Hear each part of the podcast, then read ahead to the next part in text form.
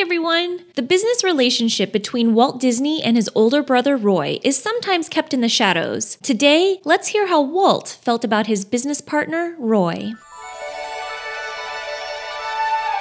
Here's a clip from 1956 of Walt discussing his business relationship with Roy. When Roy helped me back there, I was all alone. I was in this business. Roy had no connection with this business at all. Came out here, my first thing, the first thing was that Roy had, had helped me, and I wanted to, Roy and I to be partners. That was all. I mean, we just wanted to be partners, you know. I wanted them. Roy not knowing the business, he didn't know what we were in, but Roy had a faith in me, the same as he did when I was in Kansas City. He'd send me those checks. And I think that that uh, Roy has done a lot of things there against his better judgment because he felt that I wanted to do it.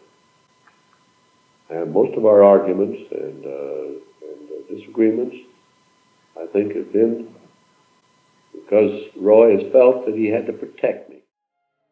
He described how having Roy in the business was something that he wanted because he knew his brother could bring a lot to the table. Disney Brothers Cartoon Studios wasn't the first time the brothers worked together. Back in 1911, they worked side by side delivering newspapers for the Kansas City Star. When Walt asked Roy to join the company, Roy was working in banking, owing to what a great financial asset he was for the company. Roy was the executive vice president, followed by president when Walt decided to step aside and focus more on the creative direction of the company. Although, when it came to the company finances, Roy gained the reputation of having tight purse strings, he still had a big heart. When Disney was purchasing land for Walt Disney World in Florida, an elderly woman's house sat where they needed to build. The land was worth about $5,000 but Roy decided to pay her 12,000 because he knew that would really mean something to her, revealing that he was not only the businessman of the company, but also someone who had a big heart to do the right thing.